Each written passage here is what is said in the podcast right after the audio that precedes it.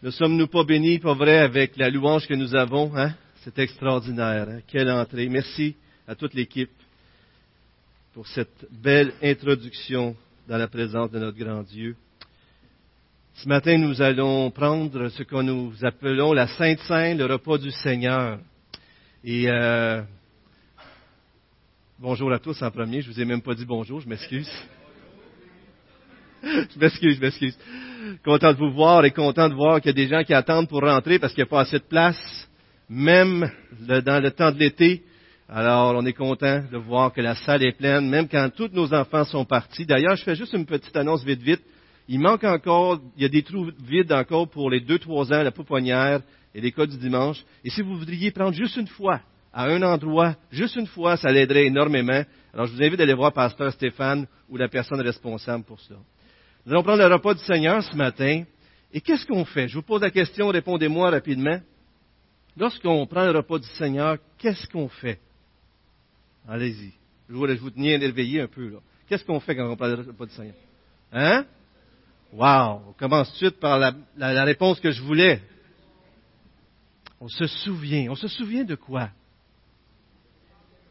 1 Corinthiens 11, c'est écrit, Faites ceci en mémoire de moi toutes les fois que vous l'apprendrez. Car toutes les fois que vous l'apprendrez, on se souvient de ce que Jésus a fait pour nous, mais aussi qu'il reviendra. Pas vrai?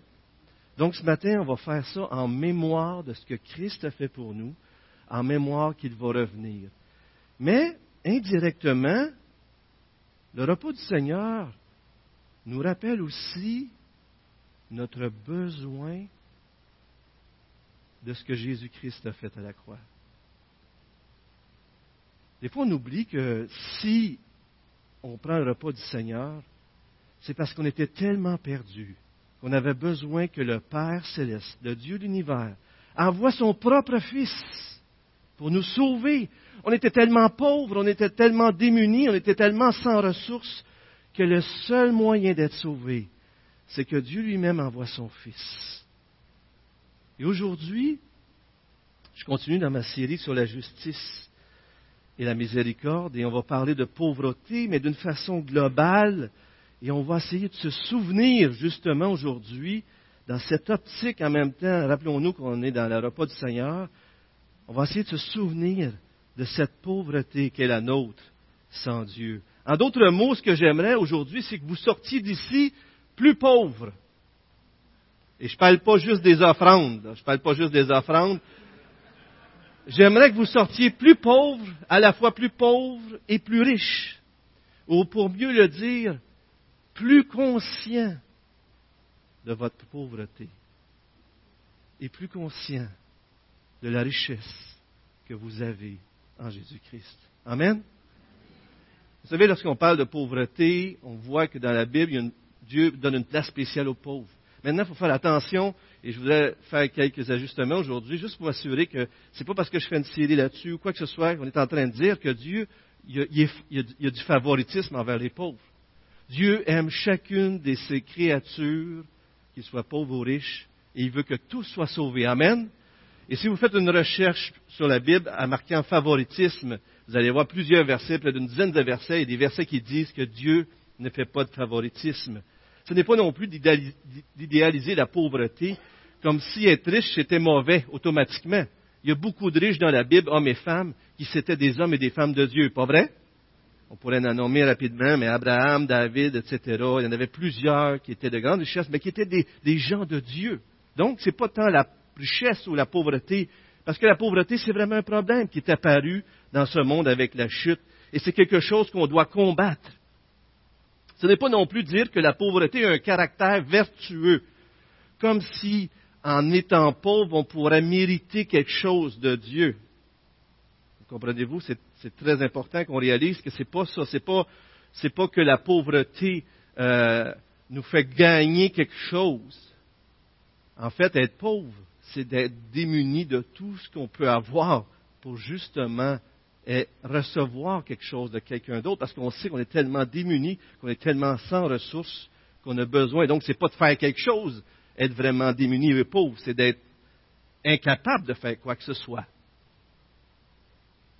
Et lorsqu'on regarde ça dans la Bible, les Écritures nous montrent qu'il y, a un trésor caché derrière la pauvreté.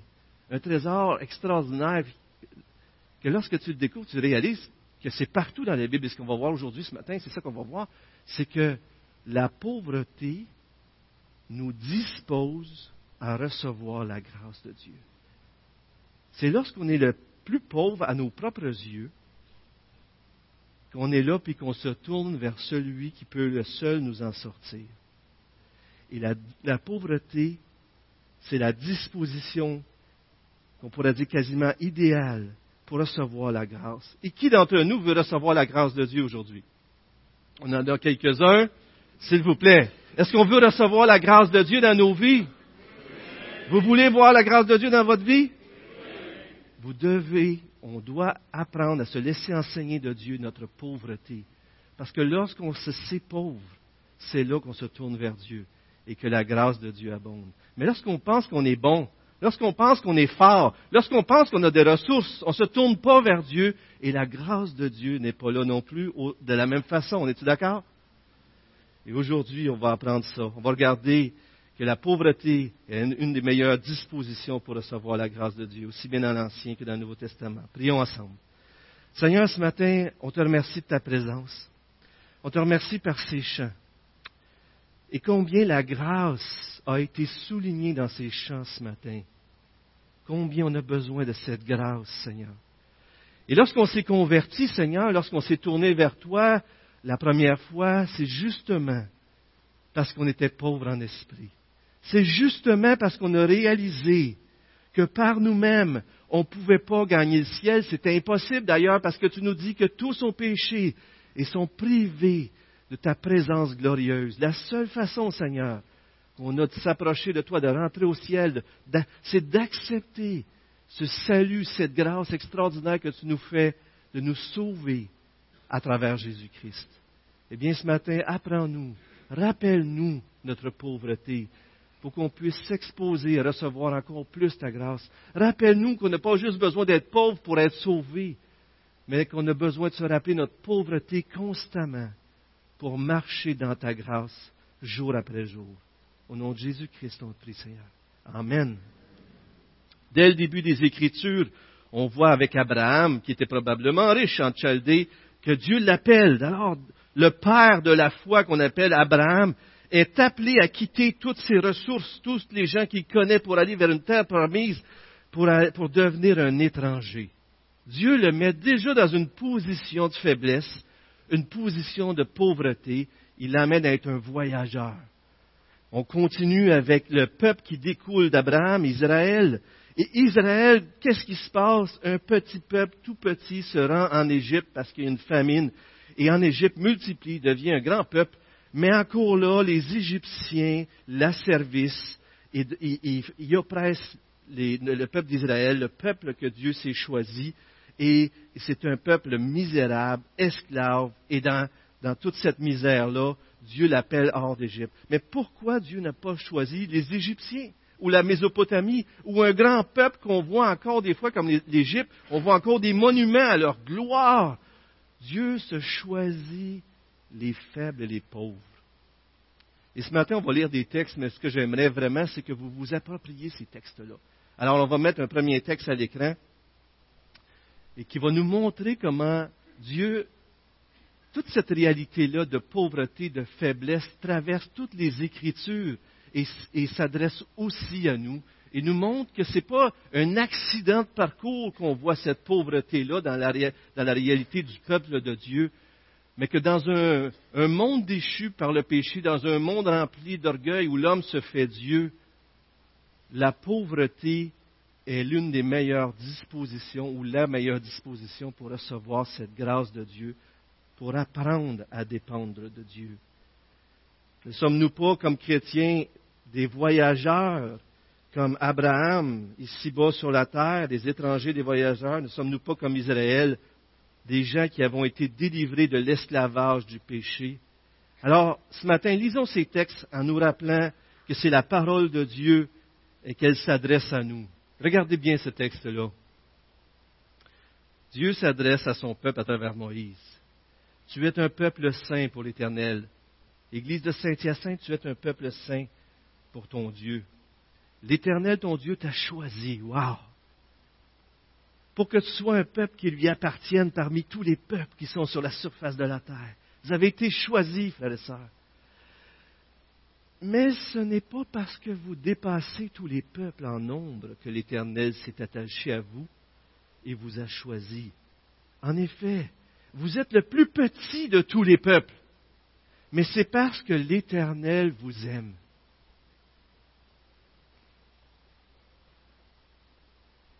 C'est parce que l'Éternel vous aime. Parce qu'il a voulu tenir le serment qu'il avait fait à vos ancêtres qui vous a fait sortir par sa main puissante et vous a délivré de la maison d'esclavage, de la main du Pharaon, du roi d'Égypte. C'est comme si Dieu disait, c'est pas parce que tu es beau, c'est pas parce que tu es fin, c'est pas parce que tu es fort, c'est pas parce que tu es grand, tu es puissant, tu as les ressources, tu as tout plein de choses que Dieu t'a sauvé. Non, Donald, tu étais misérable. Tu étais tout petit. Je t'ai choisi parce que je t'ai fait grâce. Je t'ai choisi parce que je t'aimais. Jean-Louis, Dieu t'a choisi parce qu'il voulait te faire grâce, parce qu'il t'aimait. Sylvain, Dieu t'a choisi pas parce que tu étais le plus fort, tu étais le plus vertueux. Il t'a choisi parce qu'il a voulu te faire grâce. Et je pourrais vous prendre un après l'autre comme ça. Pas vrai? Monsieur Jacques Blandonnier, que je vais citer à plus d'une reprise aujourd'hui, dit que lorsque Dieu élit, il manifeste sa grâce. Lorsque Dieu vous a choisi, il a manifesté sa grâce. Et Luther a dit, imaginez-vous, le Martin Luther de la Réforme, ce n'est pas parce que nous avons de la valeur que Dieu nous aime, mais c'est parce qu'il nous aime que nous avons de la valeur. Dieu nous a choisis et on, est précieux à ses yeux. On sait bien qu'il nous a créés à son image et on a de la valeur à ses yeux, mais lorsqu'il nous sauve, dans les Écritures, on voit continuellement qu'on est son peuple. On est précieux pour lui.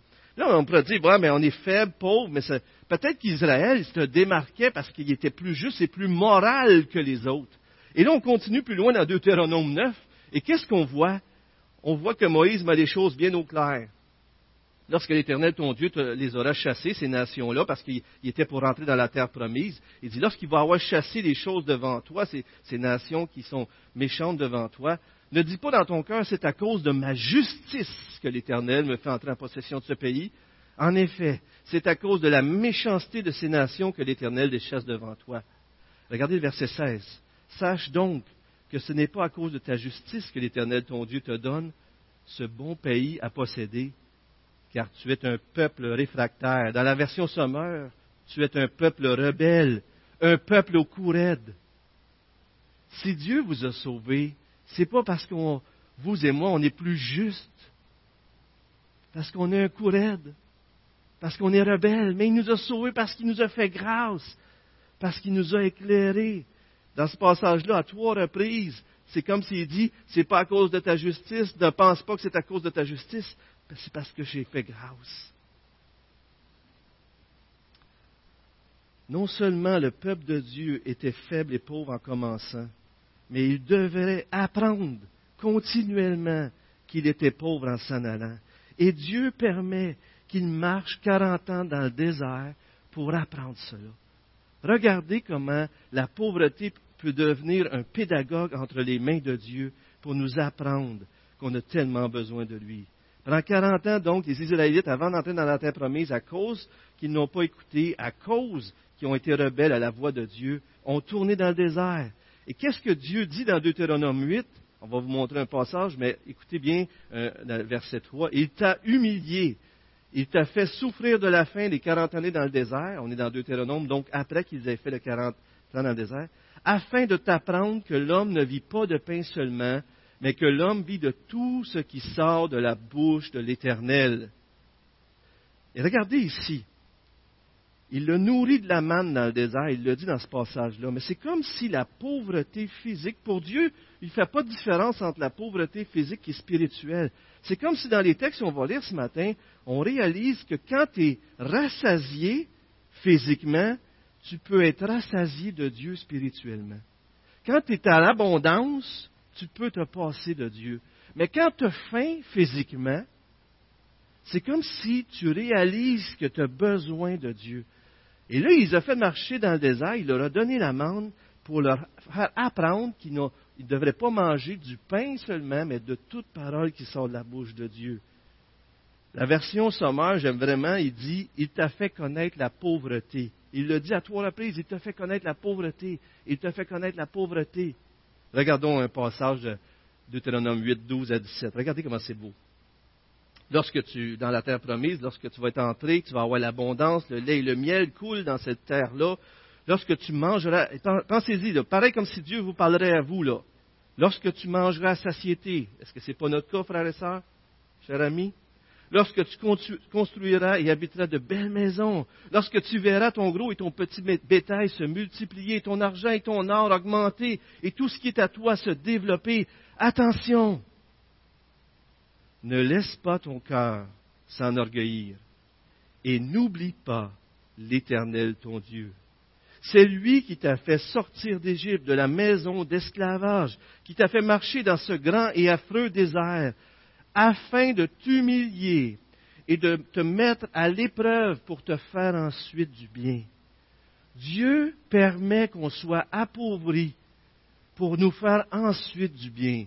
Est-ce que dans votre vie présentement, vous vivez une situation où vous vous sentez pauvre, vous vous sentez dépendant de Dieu?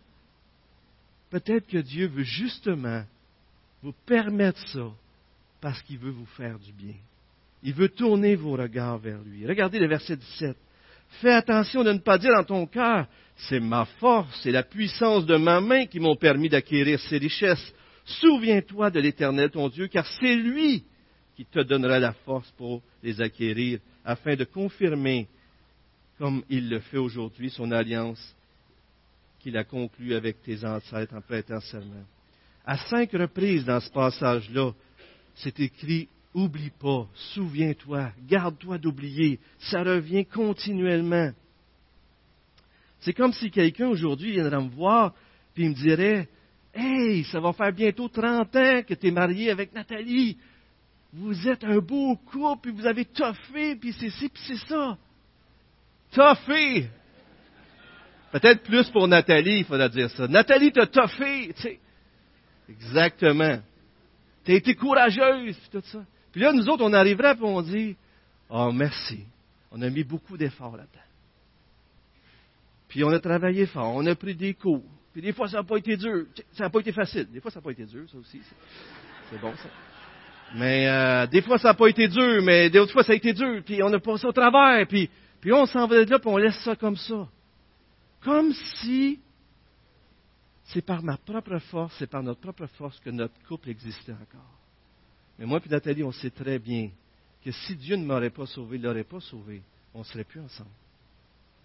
Peut-être certains d'entre vous le savez aussi. Mais des fois, on oublie ça, pas vrai? On oublie notre pauvreté puis on pense qu'on est bon à cause des grâces que Dieu nous a données parce qu'on a réalisé qu'on était pauvre. Israël réalisait qu'il était pauvre. Dieu le bénissait. Israël s'enorgueillissait et tombait dans le péché. C'était un cycle continuel dans l'Ancien Testament. Et c'est tellement beau de voir dans le texte ici qui dit, je t'ai éprouvé, je t'ai amené à la pauvreté pour te faire ensuite du bien. Je ne le fais pas, il le fait parce qu'il veut nous aimer. La fin du corps peut donner la fin de Dieu, on voit dans les, on voit dans les Écritures qu'on voit là présentement. Et ça nous rend propice à écouter Dieu. Et c'est comme si ça nous rend, ça nous fait apprécier encore plus la générosité de Dieu. Avez-vous remarqué que lorsque tu donnes tout ce qu'ils veulent à un enfant, ça fait des enfants, des enfants rois. Pas vrai? On n'a jamais vu ça, nous autres, quasiment, mais mais ça arrive des fois, ça, hein, qu'il y a des enfants rois. On leur donne tout ce qu'ils veulent. Puis là, ils sont jamais reconnaissants. Ils en veulent toujours plus. Puis à un moment donné, tu rencontres des enfants qui ont vécu de la misère noire. Merci. Ils sont toujours contents. C'est-tu rafraîchissant, ça? Pas vrai? Ils ont goûté à la misère, ils ont goûté la pauvreté. D'ailleurs, si vous l'avez expérimenté vous-même, ceux qui ont vécu une belle enfance, puis tout ça, des fois, la vie, des fois, c'est plus dur par après. Mais ceux qui ont connu une enfance difficile, des fois, la vie est belle. Avez-vous remarqué ça? Si on est trop gâté, souvent, ça nous amène à ne pas apprécier les grâces de Dieu. Même les fêtes, et quand les enfants posaient des questions, on le voit dans Deutéronome, qu'est-ce que, le peuple de Dieu devait rappeler à leurs enfants? Ben, pourquoi qu'on fait ça? Mais pourquoi qu'on suit ces lois-là? Pourquoi qu'il fallait se rappeler ça? Qu'est-ce qu'il fallait leur rappeler aux enfants? S'en souvenez-vous des Écritures? Qu'est-ce qu'il fallait dire aux enfants? Pourquoi qu'on fait ça? Pourquoi qu'on suit ces lois-là? C'est quoi? Ce que Dieu a fait pour nous. Oh, on a eu des héros dans notre généalogie qui ont fait des choses extraordinaires. Non, non, non, non. On était esclaves en Égypte.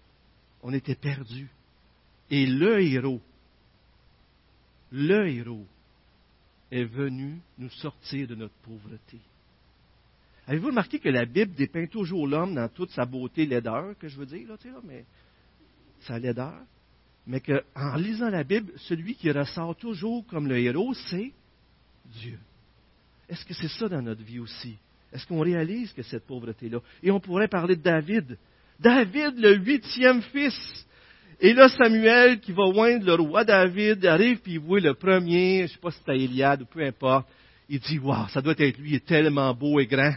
Ça va être lui le prochain roi. Dieu dit, non, je ne l'ai pas choisi. On passe le deuxième. Non. Trois. Non. Quatre, cinq, six, sept fils sont passés. Sept fils ont passé, puis il dit, il n'y a personne.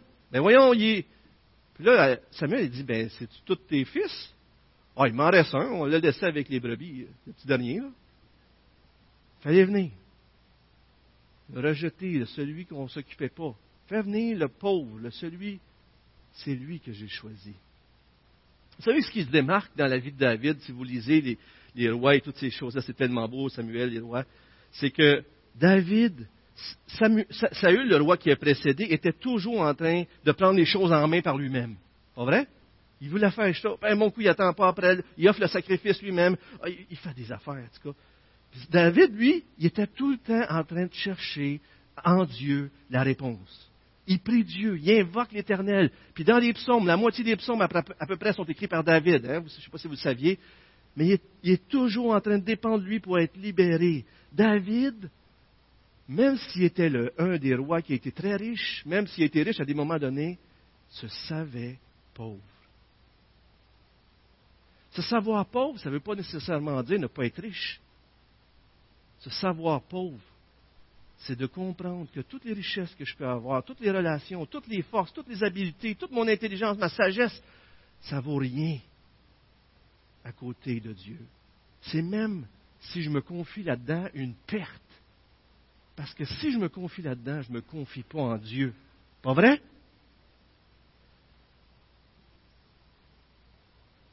David, à la fin de sa vie, dit euh, dans 1 Chronique 29, Qui suis-je en effet? Et qui est mon peuple pour que nous puissions te faire ces offrandes volontaires? Oui, tout vient de toi, et nous recevons de ta main ce que nous t'offrons. Avez-vous vu? David ne se sent pas digne. David ne trouve même pas que le peuple est digne. Puisque nous, on, veut t'offrir, Seigneur, pour construire ton temple, c'est parce que c'est toi qui nous l'as donné. Tout ce qu'on donne à Dieu nous vient au final de lui. Nous sommes devant toi des étrangers, des immigrés, comme tous nos ancêtres. Éternel notre Dieu, c'est ta main, c'est de ta main que viennent toutes ces richesses que nous avons préparées pour construire une maison en ton honneur. C'est à toi que tout appartient. Nos dons eux-mêmes sont des grâces reçues. Pensez à cette idée-là. Les dons qu'on donne sont des grâces qu'on a reçues. Fait que lorsqu'on donne les dons qu'on a reçus, on fait des actions de. C'est intéressant de penser. Une des meilleures façons. Des fois, on pense action de grâce de notre bouche, et ça en est aussi. Mais lorsqu'on offre, lorsque vous avez offert votre offrande ce matin, c'était une façon, votre dîme, votre, c'était une façon de rendre grâce à Dieu. Parce que c'est tout vient de lui. C'est tellement beau. Regardez Proverbe 37 à 9, et c'est rendu très clair ici. Il dit, je te demande deux choses. Ne me refuse pas avant que je meure. Éloigne de moi la fausseté et le mensonge. Et ne me donne ni pauvreté, ni richesse, mais accorde-moi le pain qui m'est nécessaire.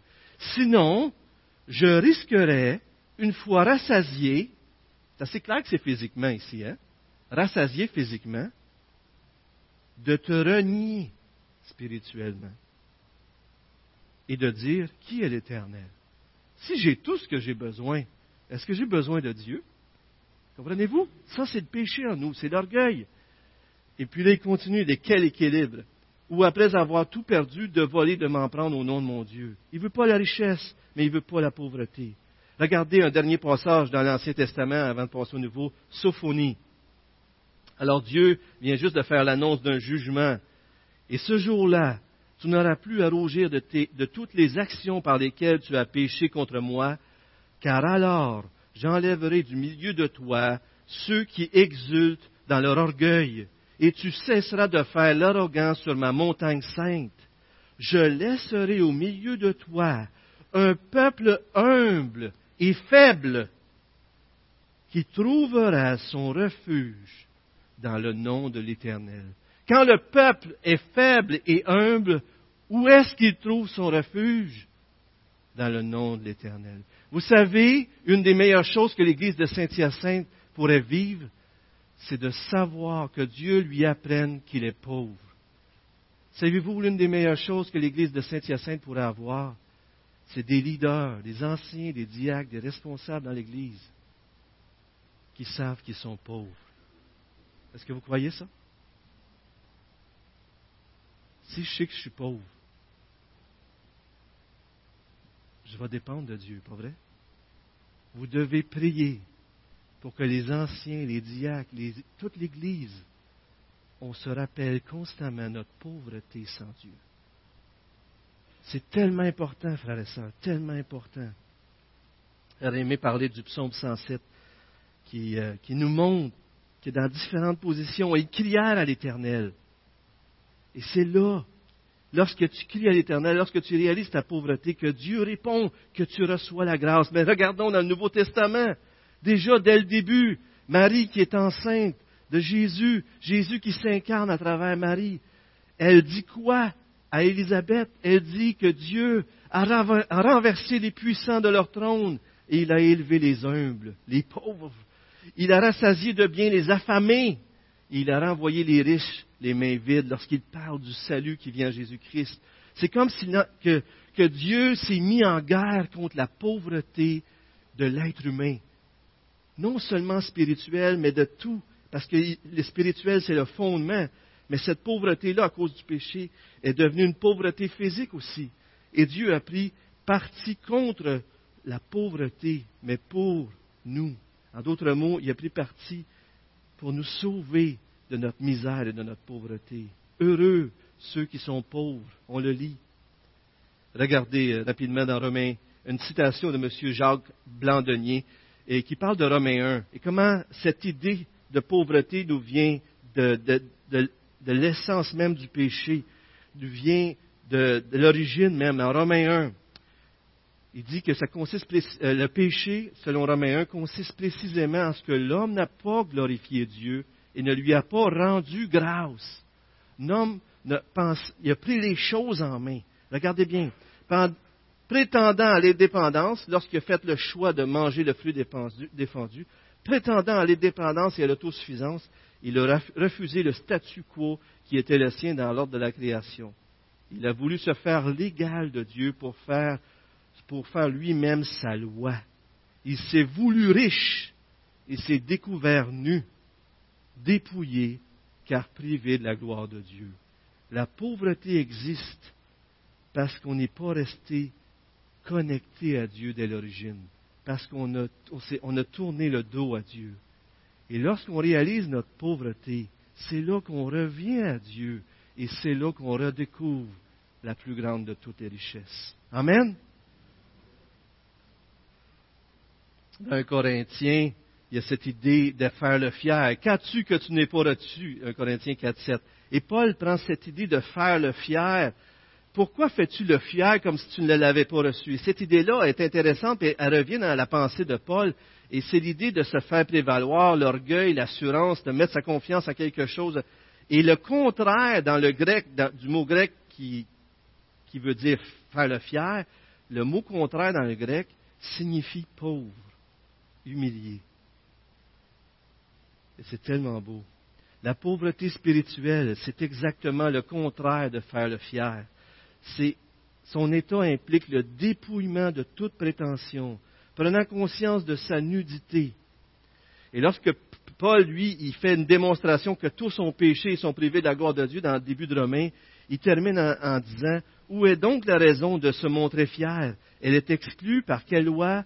Par la loi de la foi. Ce n'est pas par les œuvres qu'on est sauvé, mais c'est par la foi. Et la foi, c'est quoi? La foi, c'est d'accepter un cadeau. La foi, c'est dépendre de Dieu. La foi, c'est de dire, je suis pauvre, j'ai besoin de toi.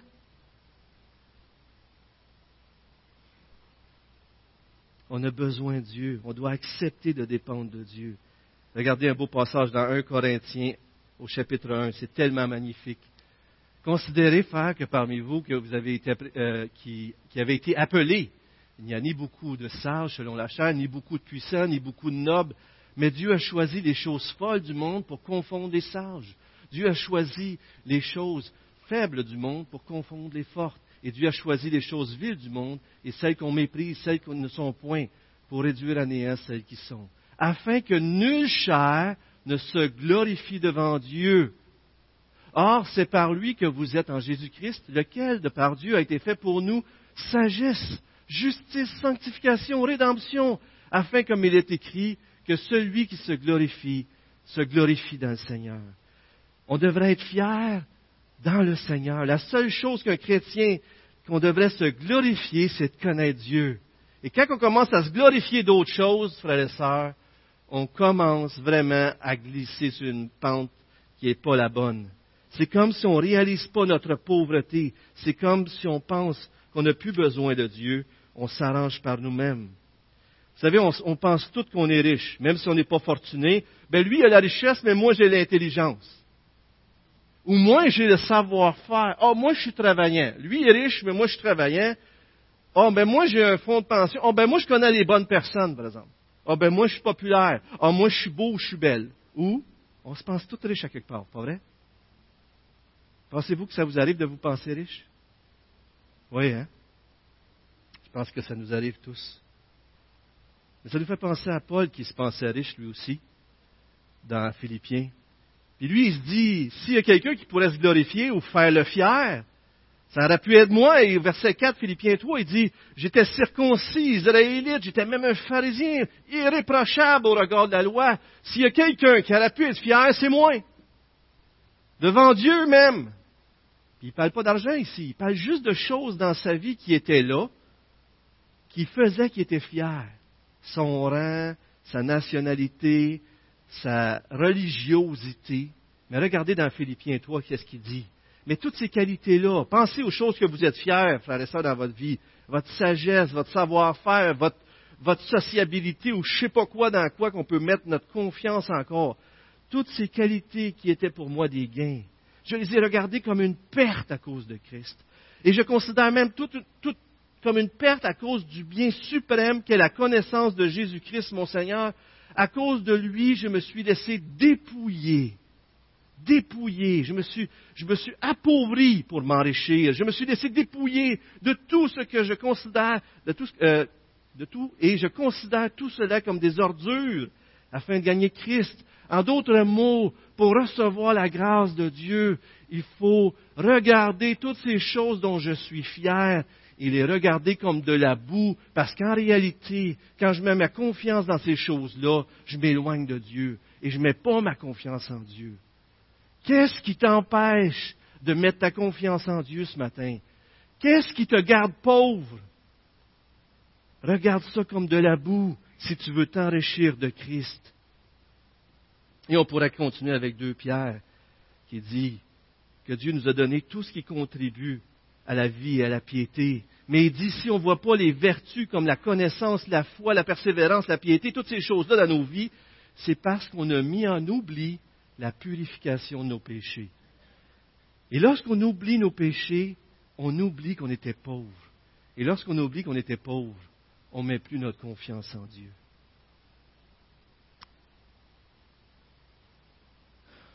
Tout ce que je dis ce matin, c'est on se présente devant le repas du Seigneur. Et ce matin, on peut se rappeler que Dieu est grand, mais on peut aussi se rappeler comment j'en avais besoin. On peut se rappeler que toute cette réalité-là, de cette pauvreté-là, est tellement importante pour que chaque jour, non seulement pour être sauvé, non seulement pour que je vienne à connaître Jésus-Christ comme mon sauveur, mais à chaque jour pour recevoir la grâce, j'ai besoin de me rappeler ma pauvreté, d'où Dieu m'a tiré. Dans l'Ancien Testament, on est tous des mendiants. On est tous des mendiants devant Dieu, frères et sœurs. Et cette doctrine-là, regardez encore une citation de monsieur, une dernière citation de M. Jacques Blandonnier. Écoutez bien ça, regardez bien. La doctrine du salut par la grâce n'est pas une théorie confortable. Elle nous fait comprendre le cœur de Dieu. Il nous appelle à être miséricordieux, comme notre Père est miséricordieux. Il nous a fait miséricorde. Alors Dieu, c'est pas qu'on on, comprend le cœur de Dieu quand on comprend la grâce de Dieu, mais non seulement ça, mais Dieu nous appelle à être miséricordieux comme lui était miséricordieux envers nous. Et regardez bien, elle nous contraint à reconnaître que si nous sommes des pauvres secourus, nous serions indignes du royaume de Dieu s'il nous arrivait d'oublier d'être secourables envers les pauvres qui nous entourent.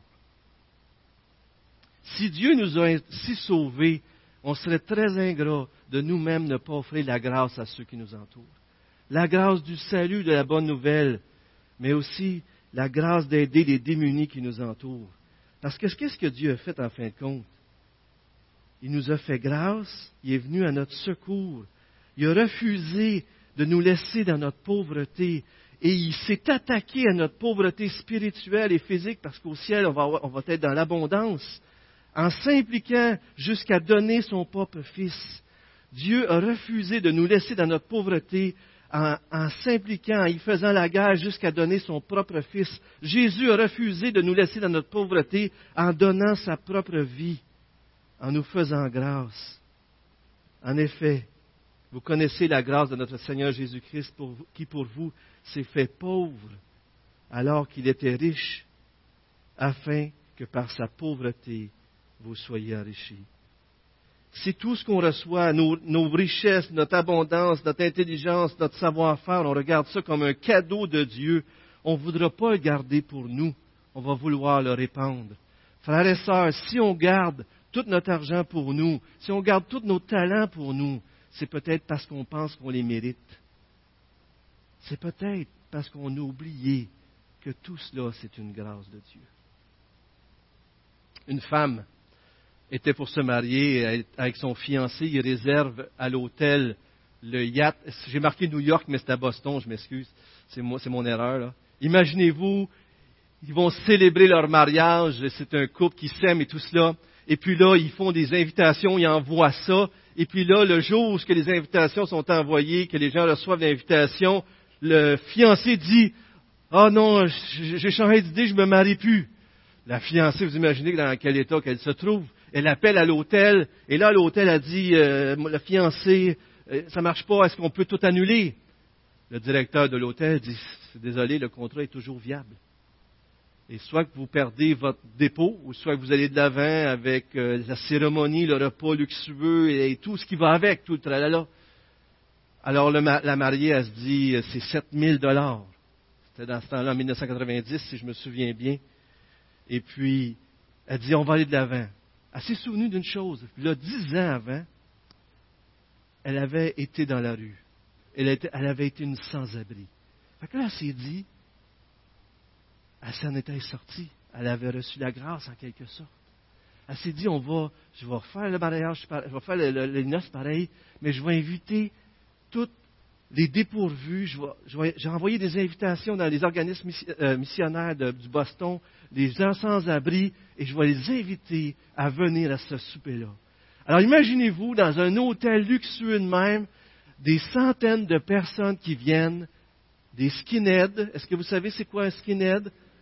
Pour raser, si vous aimez mieux, une ligne comme ça, là. Vous avez déjà vu ça? Est-ce que vous saviez que j'ai déjà été comme ça? Vous ne saviez pas, hein? Un jour, peut-être, je pourrais vous retenir, mon témoignage, mais une fois, je me suis fait raser. Un gars comme moi. Vous savez qu'est-ce qu'on a fait? J'aime mon voisin, il n'y a pas longtemps. Je vais aider une madame, puis la madame a dit, je viens de Saint-Liboire, puis dans le temps, là, il y avait un Donald Rodier qui avait une mauvaise réputation là-bas. Il dit, elle me dit, tu sais, elle savait que j'étais pasteur, fait qu'elle dit, y avait-tu un autre Donald Rodier? Je pense pas. Je Je pense pas qu'il y avait un autre Donald Rodier. D'après moi, c'est moins. Hein? Je sais que j'avais une mauvaise réputation. Mais imaginez-vous à ce souper-là, un gala, à l'inviter des skinheads, à l'inviter, euh, attendez que je relise, là, des clochards, des vacabons, des ivrognes, des toxicomanes, des skinheads. Ils ont mangé des hors d'œuvre, des gâteaux de noces, du chocolat, la danse, la musique, le big band et tout le kit. Elle leur a offert la grâce. Mais pour que ces gens-là goûtent à la grâce, il fallait qu'ils acceptent tout simplement l'invitation. Cette invitation-là, frères et sœurs, on n'a pas besoin de l'accepter seulement quand Dieu nous sauve. Aujourd'hui même, en venant au repas du Seigneur, je vais inviter les placeurs à s'approcher. On a besoin de se rappeler qu'on est pauvre et de venir à lui dans toute notre pauvreté, en se rappelant, Seigneur, quand on prend le pain, en se souvenant, j'ai besoin de toi. J'en ai besoin autant que je n'avais besoin. C'est le Dieu qui nous invite à ces noces de l'agneau. Et ce repas-là précède ce qui s'en vient, les noces de l'agneau. Et ce matin, on veut se souvenir. Prenez les frères, on va avancer ça. Et on va, on va se souvenir ensemble. Et peut-être on va prendre un temps ensemble pour prier juste avant de distribuer. Mais peut-être que vous avez un partage à faire par rapport à ce qu'on a dit ce matin sur la pauvreté ou la richesse que nous avons en Christ. Peut-être que vous, vous aimeriez juste faire une prière à Dieu parce que ce matin, euh, vous-même, vous dites, c'est vrai, je suis pauvre, puis je l'avais oublié, ou je veux, me souvenir toujours, Seigneur, que je suis pauvre. Prenons quelques instants. Des courts partages, des courts prières, mais approchons-nous de ce repas auquel Dieu nous invite, un repas glorieux, où c'est lui notre richesse et qu'il nous donne dans notre pauvreté.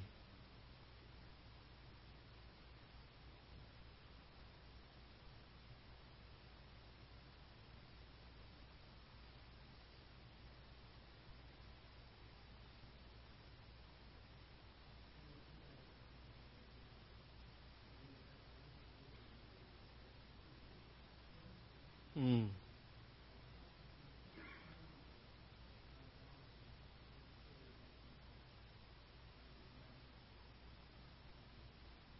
嗯。